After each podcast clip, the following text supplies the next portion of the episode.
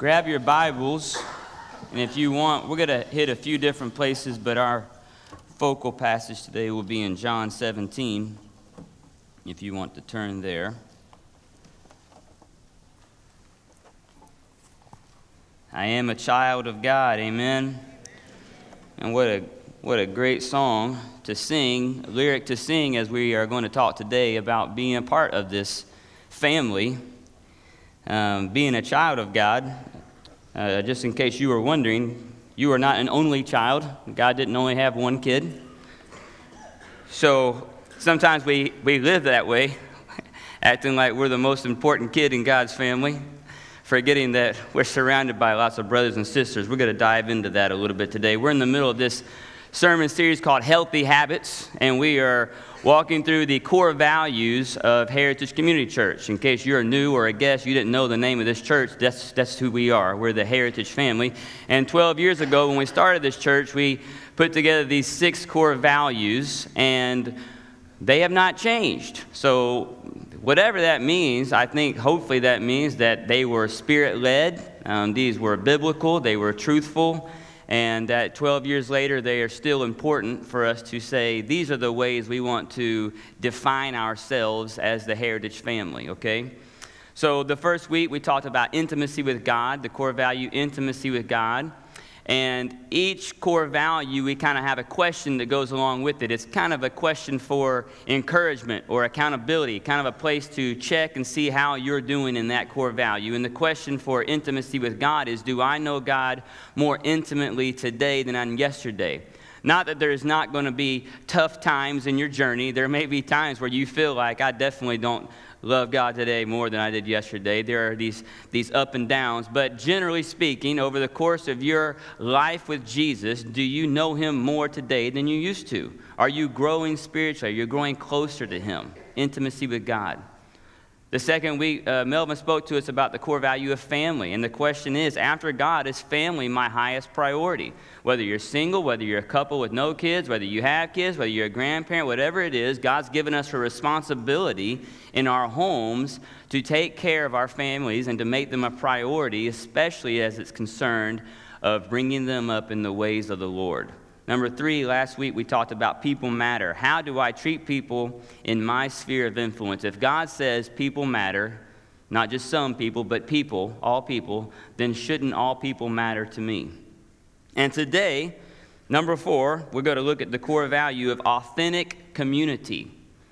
Our key question for this core value is Am I in a small group for accountability, encouragement, and spiritual growth? This is my favorite question of the core values because it's very simple. it's a yes or no answer.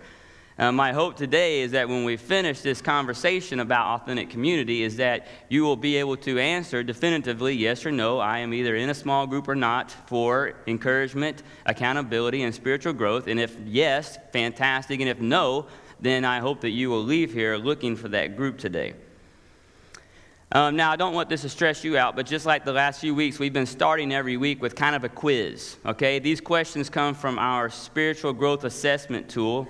Ms. Sheila put this together years ago, and the questions are based on our six core values.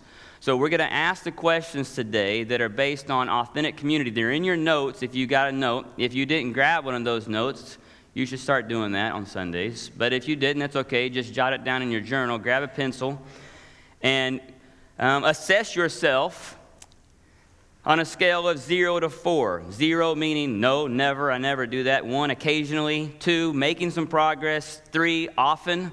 And four, most of the time. Okay, so we'll go through these questions one at a time. I'm not going to call anyone out and ask them for their answers. Okay? Um, Ainsley, I want to see your answers this afternoon.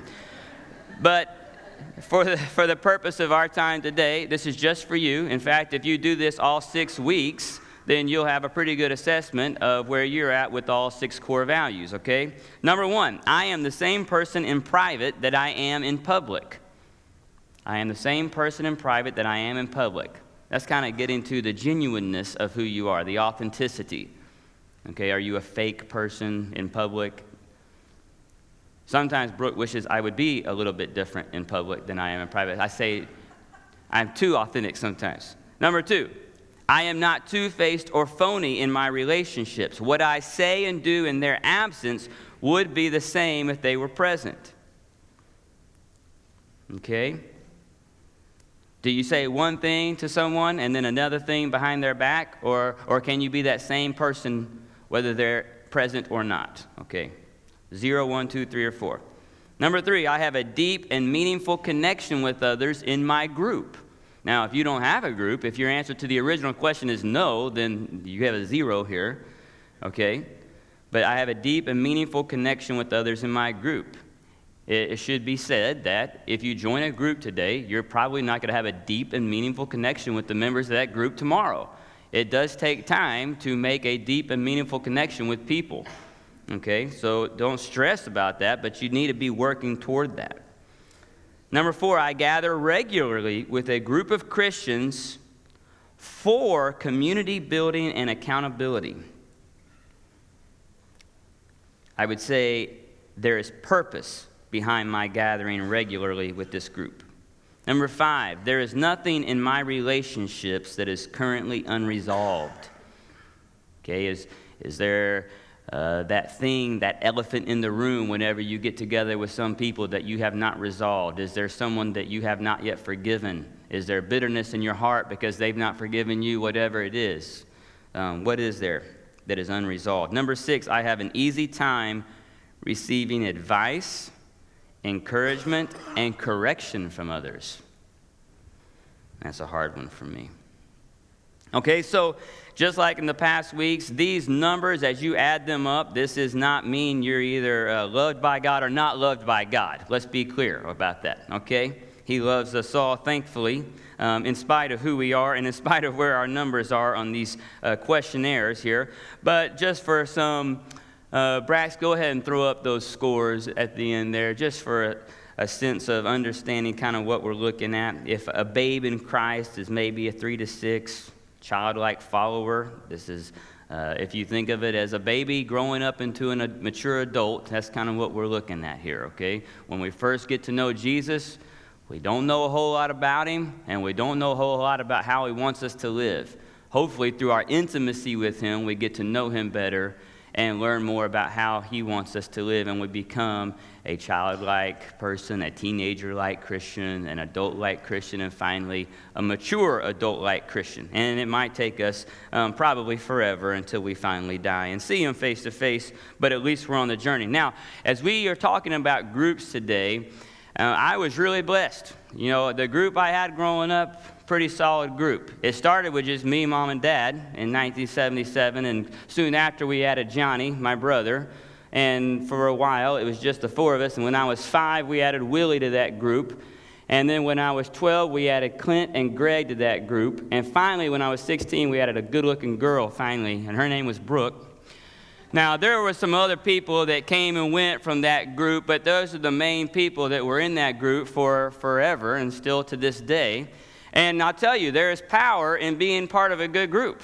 Okay, if you've ever been a good group, you know, friends, a team, a, an office, a, a, a, job, a career, whatever it is, there's power to being in a good group. There's accountability just from being in the group, with just showing up.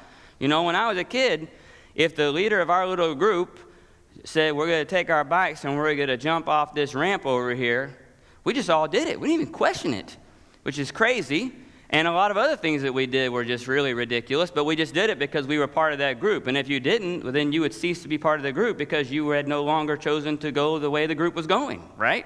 So just being in a group, there's accountability.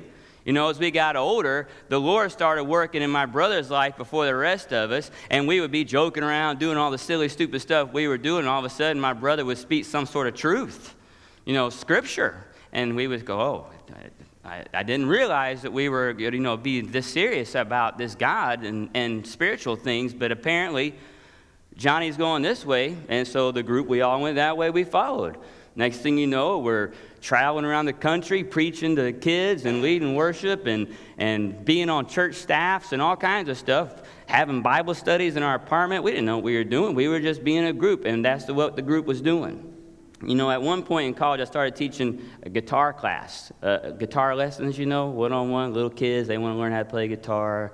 I'd sit there for 30 minutes and try to show them some things. They'd nod, and, and then they'd go home. And then the next week they'd come back. And I said, You practiced? They're like, Yeah, yeah. And within 30 seconds, I knew they had not practiced. You know, I said, Well, let's do this. They're not even a little bit better than they were last week. I know, I know they didn't practice. Well, so sometimes they would learn guitar, sometimes they just wouldn't learn guitar, but it's not my fault. I mean, they got to practice. At some point, I started doing guitar class instead of one on one lessons. So I had 10 kids. Um, really, it was just to save my time. You know, I figured, well, if they're going to pay me the same amount for one hour, 10 at a time, rather than one on one, this makes a lot of sense. But what I found out was they would all sit in these 10 chairs in front of me. And, and we would work on things, play some progressions and learn chords and things. And then at some point in the lesson, I'd say, All right, your turn. Now you, you, you, you do it. And everybody would watch.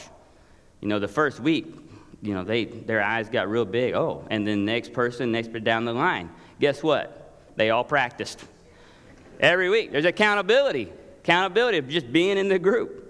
Well, uh, that's kind of what it's like uh, if we are in a group for accountability in our spiritual growth. It's not that we show up to small group on Sundays and we go around the room and confess all of our sins and then we all get mad at each other and say, well, you shouldn't do that. You should do this. I can't believe you put that on Facebook. You silly, stupid person. No, it's just there's accountability because we're in that group for the purpose of encouraging one another and growing up spiritually and becoming more intimate with God. So let's break down the two words real quick um, before we dive into our main passage. Authentic community. Authentic, um, here we go. This is a definition from dictionary.com. Not false or copied. Genuine, real, representing one's true nature or beliefs, true to oneself or to the person identified. I love what Paul says in Romans 12. He's writing to the church here, and he says, Let love be genuine. Let love be genuine. You ever been a fake love person where you pretended to love people. Let love be genuine. Abhor what is evil. Hold fast to what is good. Love one another with brotherly affection. Outdo one another in showing honor. Do not be slothful in zeal, but be fervent in spirit and serve the Lord. Rejoice in hope. Be patient in tribulation. Be constant in prayer contribute to the needs of the saints, and seek to show hospitality. True love cannot be reduced to sentimentalism. You can't just say, I love everybody because they're part of Heritage Community Church. I love everybody because they vote the way I vote. I love everybody in my neighborhood. No, you have to prove and show that your love is genuine for it to be real. It's obvious to those around you whether or not your love for them is genuine. Did you know that? If you think you're fake loving people, they know better. They know better. If you ever fake loved your kids, they wouldn't let you get away with that. I mean, if I, if I lay in bed at night with one of them longer than the other one, they call me out on that. You know, well, you must not love me because you spent more time in that bed than in this bed. It's got to be genuine. Ephesians 4, Paul says this I, therefore, a prisoner for the Lord, urge you to walk in a manner worthy of the calling to which you've been called, with all humility and gentleness, with patience bearing with one another in love. That's hard. That means putting up with each other and the faults that they have. Eager to maintain the unity of the Spirit in the bond of peace. See, when this happens, when we put up with each other and we maintain the peace, then we can feel safe around each other, safe enough even to be authentic. Sometimes we're not authentic because we're afraid of how the people around us are treating us. But if we love one another and we act in unity, it's easier to be authentic. Do you find that? Uh, isn't it easier to be authentic and be yourself around certain people easier than it is others? Sure. I hope you're authentic around your spouse. Hopefully, they treat you in a safe, loving way that you can be yourself around them. You might not be your complete self the first time you meet somebody or you go on a job interview. We think we pretend like we're someone else to make sure we get the job, right? Some of us. All right, so that's authentic. The next word is community. Here's a definition, just in case we're not clear on what this is. I love this definition, though. A social, religious, occupational, or other group sharing common characteristics or interests and perceived or perceiving itself, listen to this, as distinct in some respect from the larger society within which it exists. I like that. See, that's, that's, that's a great definition for the church. Having common characteristics, loving the same God, being loved by Him, being forgiven of our sin, and yet being distinct in some manner from the, the uh, world around us. Now, some of you, that gets you pumped up in the wrong way. Let me explain what I mean. You go, yeah, that's right. We are going to be different than everyone. And when everyone else believes what we don't believe, we're going to get mad at them and be angry and stick up for God because he can't stick up for himself. And we're going to tell them that that's not what the Bible says, and we're going to slap them around with it a little bit to prove that we're right because we're distinctly different. That's not distinctly different, that's what everybody does. Everybody in the world wants justice immediately when someone else doesn't agree with them. That's what everyone does. That's not being distinct. Being distinct is being able to clearly say to the world around you what you believe in a calm manner and then loving everyone who immediately comes against you because you believe that way. That's different from the world. That's distinct. John Stott says this the church lies at the very center of the eternal purpose of God. It is not a divine afterthought, it is not an accident of history. On the contrary, the church is God's new community. For his purpose is not just to save isolated individuals and so perpetuate our loneliness, but rather to build his church. That is, to call out of the world a people for his own glory. See, we don't become a Christian and then decide to go join some church. No, we become part of the church when we become a Christian. It's our new identity. We are part of the family of God.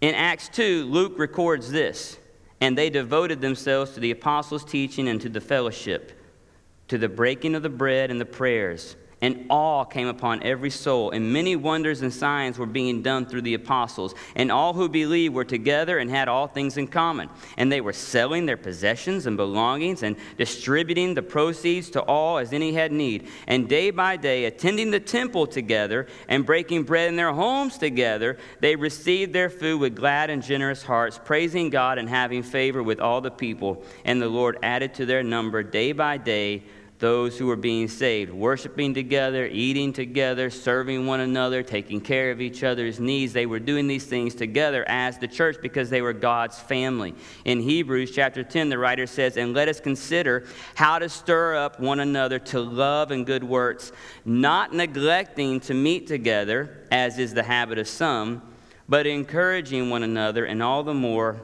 as you see the day drawing near. Sometimes I think we make that verse out to mean don't ever skip Sunday church. You know, don't make the habit of missing. And that's important. They were clearly meeting together in the temple for a worship service, but they were meeting together regularly throughout the week, worshiping, sharing meals together, sharing life together, encouraging accountability, and growing up spiritually. That's what they were doing.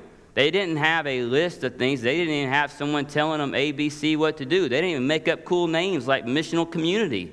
They just were doing the things that they knew they were supposed to be doing. They were part of the family. It would be crazy if my family lived in four different homes.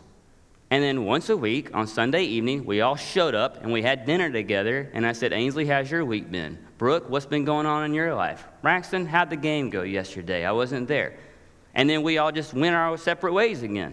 That wouldn't make sense. That would not be a family okay? We are baptized in the name of the Father. When we baptize you, when you become a Christian, we say, We baptize you in the name of the Father, the Son, and the Holy Spirit. When you are baptized in the name of the Father, the word Father implies what?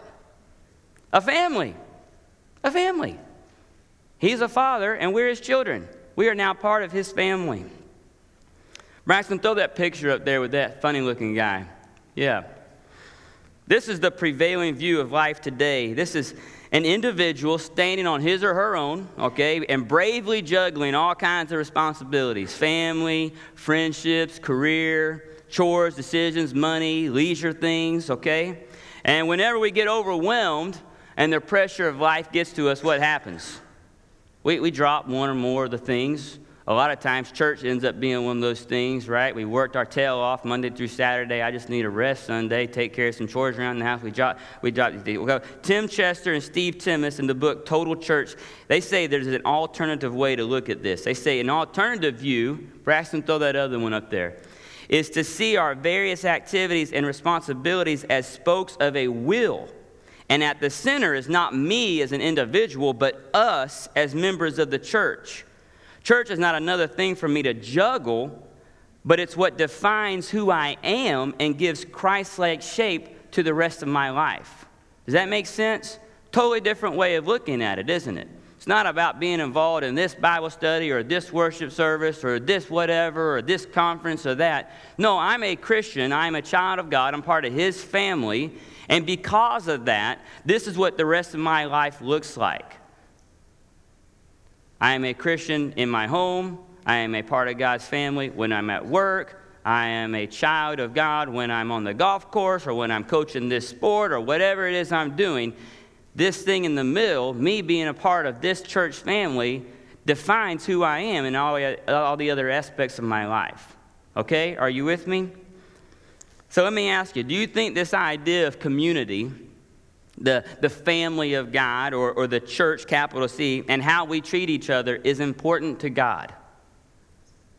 That's a question. Okay. Do you think the Bible has anything to say about it? I'm going to read through these really quickly. John 13. If I then, the Lord and the teacher, washed your feet, you also ought to wash one another's feet. If Jesus, the King of our kingdom, if he serves people, then we ought to serve one another. John 13 again. Verse 34 A new commandment I give to you that you love one another, even as I have loved you, you also love one another. Love each other the way Jesus loves us, which, by the way, was um, pretty high standard. Romans 14 So then we, we pursue the things which make for peace and the building up of one another. Romans 15 Now may the God who gives perseverance and encouragement grant you to be of the same mind with one another, according to Christ Jesus. Romans 15 again Therefore, accept one another, just as Christ also accepted us to the glory of God. Can you imagine not accepting a family member? Can you imagine? I love, I love telling the story of when Braxton was born. Okay, Ainsley, how old was Ainsley? 18 months? 21 months? Not yet two. And when we got Braxton all settled in in the car seat, you know, on the way home from the hospital, and she got in her car seat, his was facing the wrong way, you know, because you have to do that for protection. And so she's looking at him, and they held hands all the way home from the hospital. And Ainsley talked to him and explained the rules of the house. You know, she said, she said, Braxton, I want you to know the number one rule in daddy's house is that there is no whining, okay? And, and I was thinking, 21 months, and I've done a good job of teaching this she, she immediately accepted this new family member. She had only known him a handful of hours. Can you imagine if Ainsley would have said, I do not accept this new family member? He's weird looking. He does not talk to me in the way I would like for him to talk to me when I talk to him. And he doesn't really pull his weight around here. You know? Can you imagine? But those are the exact three, some of the reasons that we sometimes don't accept people in the church family. They look weird, they don't talk to us the way we want them to talk to us, and they don't pull their weight. And so we don't accept them as part of God's family.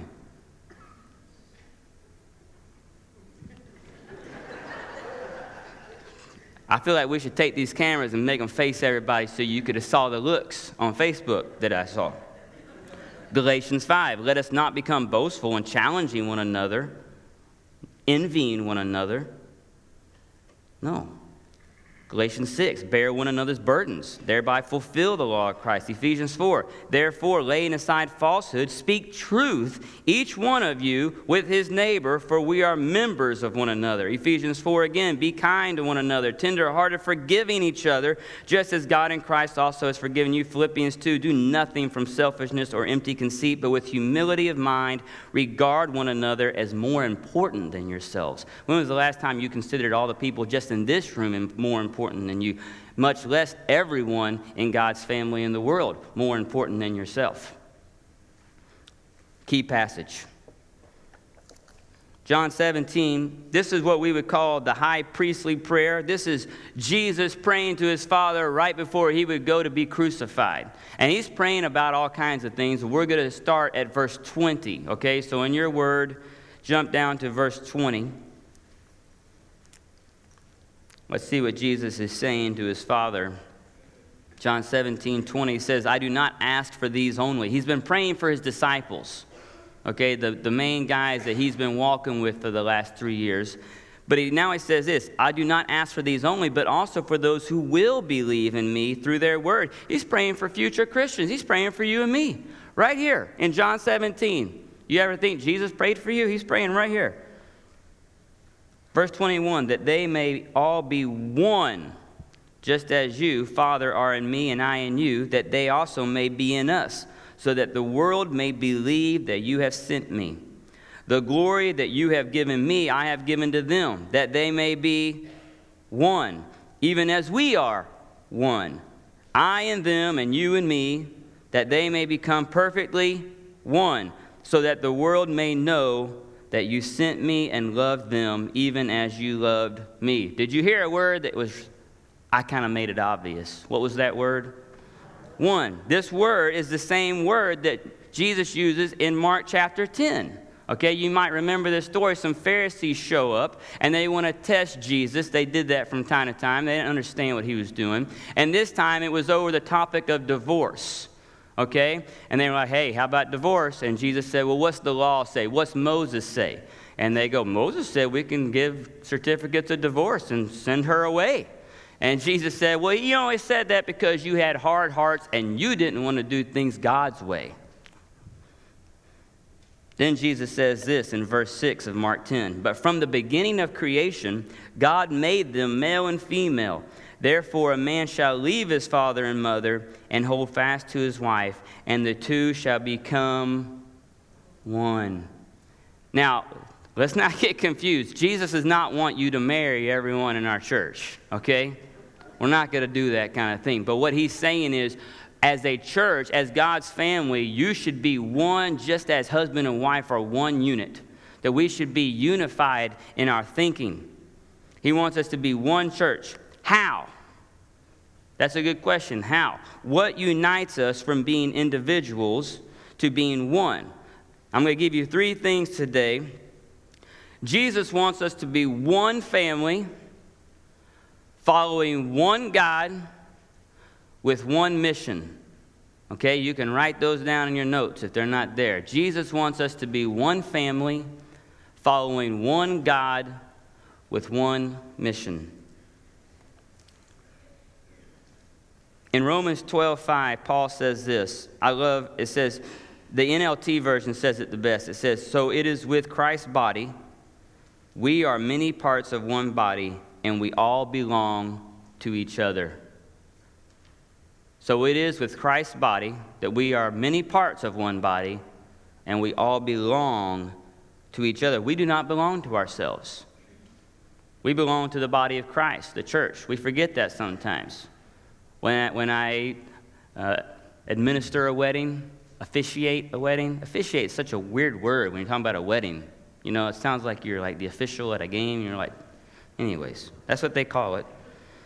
When I do a wedding, I say that to, to the couple. You know, you're no longer yours. You are hers, and she is yours. And, and, you know, we talk about that in premarital counseling. You know, you don't get to say, this is my money and that's her, her money, or this is my body, that's his body. No, you are his and she is yours, and all that is now one.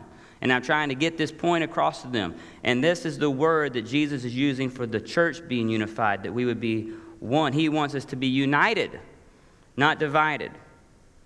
We're one family. You know, in your family, you don't throw birthday parties for some of your kids and not the others. Do you? three of you don't eat at one dinner table while the other three eat at another dinner table. You got one dinner table. You don't go looking around for dinner tables. You know, you don't got dining rooms. Well, some of y'all, y'all got big houses, I guess, but you probably got a small one and a big one, you know, for your immediate family and your extended family. But you don't send, unless a kid's in trouble, you know, and you say, go eat in your room or something. But for the most part, we're, we're one family. In the church, we're one family. United, not divided. He wants us to be one family, treating each other like we're all part of that family. There are no outcasts in my family with Brooke and Ainsley and Braxton. If there was an outcast in my family of four at this age and point in their life where they're not allowed to do anything unless I tell them they can do it, I would be a bad father if there was an outcast already in my family. There should be no outcast in God's family, okay? He wants us to be one family following one God. Now, following one God, you would think that this would be an obvious fact. But in fact, this is one of the main things that keeps us divided rather than united. And you're probably asking, well, why is that? Let me explain. The answer is because we can't agree on what God we're following. When we define God by our own terms rather than His terms, we all end up following different gods. And a God that you make up in your mind to fit your needs and the way you think the world should go and the way you think the God should be the God of the things is not a God at all. Isaiah 45 5 says this. In the message, it says it very clear I am God, the only God there is. Besides me, there are no real gods. So, what God are we supposed to be following? The God of the Bible. The God of the Bible. That's why I'm always telling you, you got to know the Bible. You got to read it. This is the book where God has taught us who He is. This is it. It's, it's not some other book by C.S. Lewis or, or who's a cool author? Tim Keller. That, great guys. Great guys. But God didn't tell them to write their book. God wrote this book. This is how He wants you to know Him. So if your view of God is in any way in contrast to what His Word says about Him, then, then you're not even really following the one true God. You're no different than Thomas Jefferson. You know, you know Thomas Jefferson wrote his own Bible? Did y'all know that? He, he literally cut out parts of the Bible he didn't like in the Gospels and made his own Bible. Google it Thomas Jefferson Bible. I think he did two of them. Made up his own scriptures. You don't get to do that. God is who he says he is. God is not who you say he is. God is who he says he is. That was why it was such a big deal for Jesus to ask his disciples, Well, who do you say I am? Who do you say I am? It was important for him that his disciples knew who he was. It's important to God that we know who he is. That's why he told us who he is in his word. Jesus wants us to be one family following one God with one mission. And this is where we finish up our time. The question is why do all this? Because it is a lot more work to live in unity together, even in a small church, just our church, much less being in unity with the whole worldwide universal church, capital C. What's the purpose? What's the mission? Let's go back to our main passage, John 17. This time I want you to listen for, for something that he says a couple of times that is different than just being one. Verse 20 I don't ask for these only, but also for those who will believe in me through their word that they may all be one, just as you, Father, are in me and I in you, that they also may be in us. Why? So that the world may believe. So that the world may believe that you have sent me. The glory that you have given me, I have given to them, that they may be one even as we are one. I and them, and you and me, that they may become perfectly one. Why? So that the world may know that you sent me and loved them even as you loved me. The mission is that the world will know. See, we, the only way that they'll know is when they see the church unified as one. Jesus is saying, God, let them be one. Let them be one. Let them be one so that the world will know, so that the world will believe in me. John 13, 35 says it very clearly. He says, By this all people will know that you are my, my disciples. If what? If you have love one for another. We outwardly love each other in groups in front of the world, not to make us feel good about ourselves, you don't go to a small group just because you love being around all the other Christians and, and they make you feel good because you don't feel so stupid because the people at your work aren't Christians and they think you're stupid for being a Christian. No, you go around and you take your small group out into the world and love each other in front of everyone so that the world will know that you are a disciple of Jesus. Colt's not here, right? Colt's my friend. He's a basketball coach. He sends me this stuff at the beginning of the year. I love it. He's got a mission statement for his basketball team. Good coach would have that. He's got goals, things that they want to accomplish. If, you, if you're a if you're an employer, you probably have some sort of a mission statement, some goals, right? Some things you want to accomplish in your company.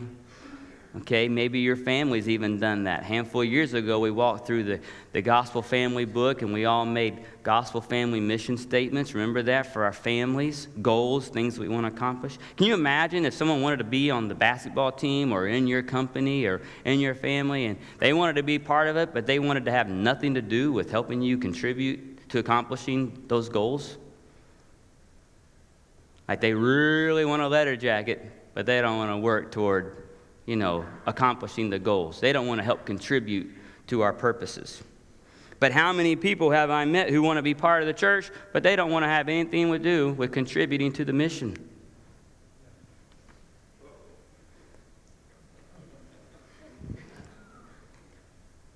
You don't get to be part of the family unless you're getting to be part of the mission.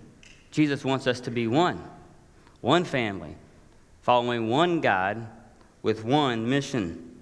Christians living this individual, consumeristic lives is not attractive to the world. They don't know you're getting up early to spend time in God's Word. They don't know that. If you don't talk to them at work, they just think you're some weirdo.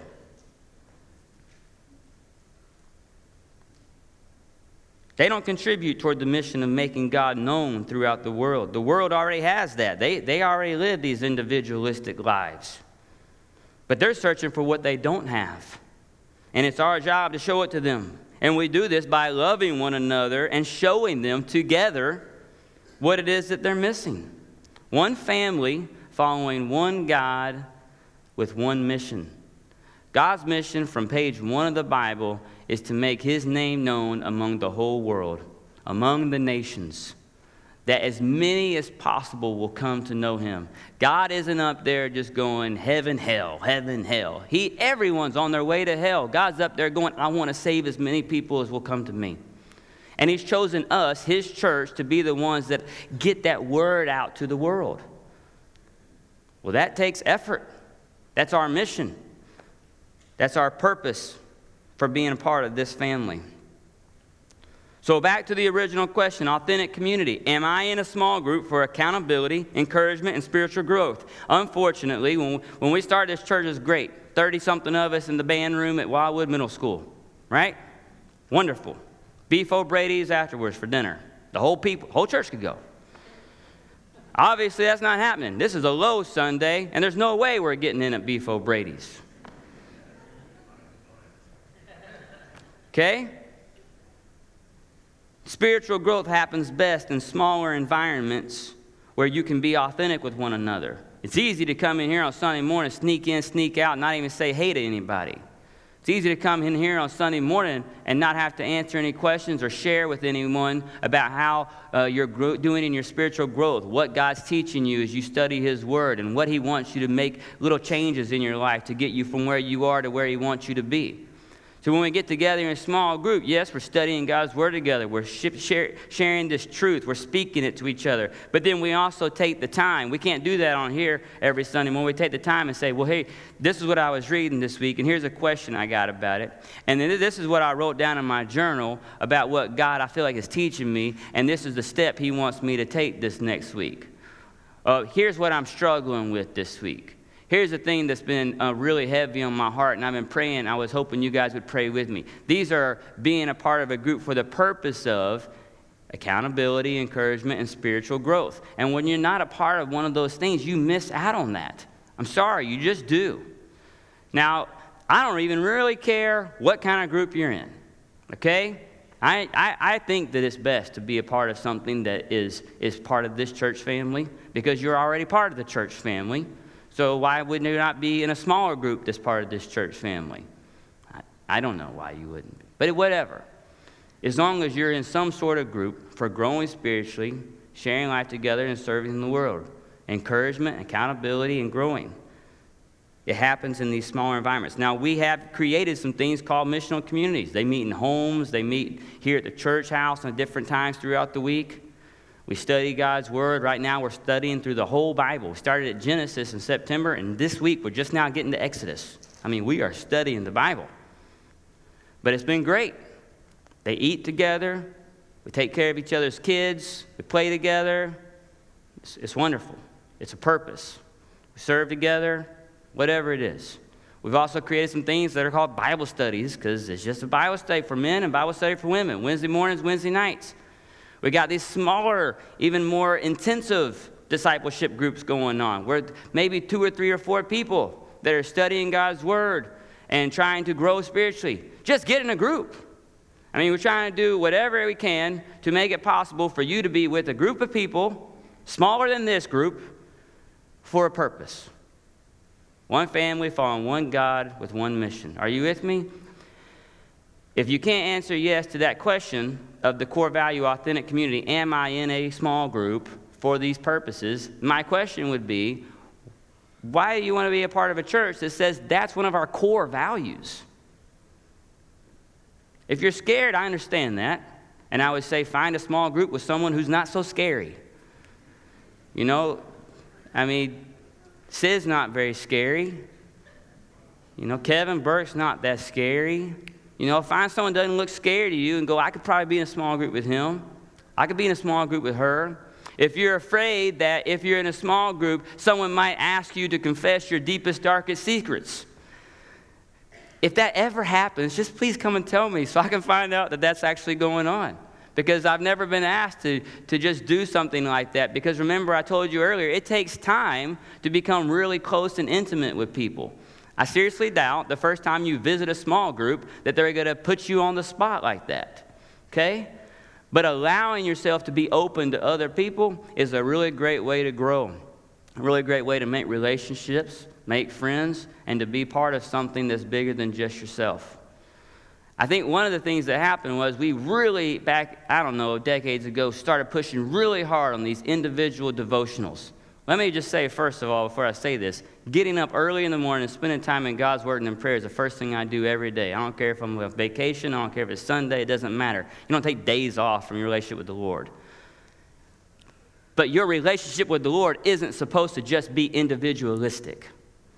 You do that first thing in the morning so that as you live out your Christian life amongst God's family, you're able to do it in a way that makes sense because you're united together through God's word and what He's teaching us. Does that make sense? You don't do it just so that you can just get through life to make, finally meet Jesus. I've heard many people say, well, that's between me and my God. That, what does that even mean? Me and my God? Well, your God is everyone's God because God said there's only one God. So He's the God of everybody.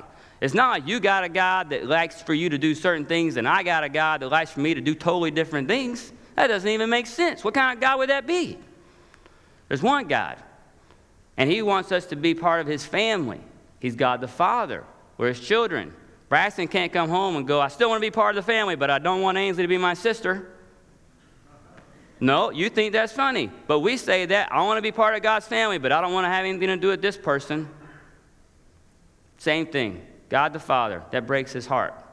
Be a part of a group. Am I part of a group, a small group for accountability, encouragement, spiritual growth? This week, if you're not part of one of those groups, I want you to do a couple of things. Either one, just go to the website, okay? Groups are listed there, phone numbers, emails, whatever. Find somebody. You can call me, I can help you find a group. Or maybe you know of a couple of people who don't have a group. And you go to them and you go, hey, you don't got a group, I don't got a group, let's make a group. And then you come to me together as a group, and I'll give you some books to study if you want. I can give you some ideas of, of ways that you can eat dinner together, cool places to go camping for the weekend, ideas of things you could do as a group to serve in front of the world so that they can see you loving one another and do the mission. I can give you all kinds of ideas, but my ideas and me sitting up here talking will do no good at all if you're not doing these groups. Okay? Some of them will join groups this week. We keep saying it, keep saying it, keep saying it. Be in His Word, be in His Word. Know this God. He's our Father. We're one family. Let's pray. Father, thank you for your word. Most of all, thank you for forgiveness, for grace, for mercy. That you love us and forgive us in spite of who we are. I'm glad that we serve an almighty God who is God above all things and isn't thrown off by, by our uh, inconsistencies. I'm glad that you don't need my help in running the world. I'm thankful that I can call myself a child of God. I'm thankful for this church family. Father, in your word, you say that you build your church. I'm convinced that everyone in this room is here because you've placed them there. Help us to love our family, accept our family, bear with our family, forgive our family. I pray that it would be obvious to those around us in this community that the people of Heritage Community Church are united. Not because we all look the same or act the same or think the same, but because we all have the same daddy. And you've made us a family. Thank you for your kindness. Thank you for the cross. Amen.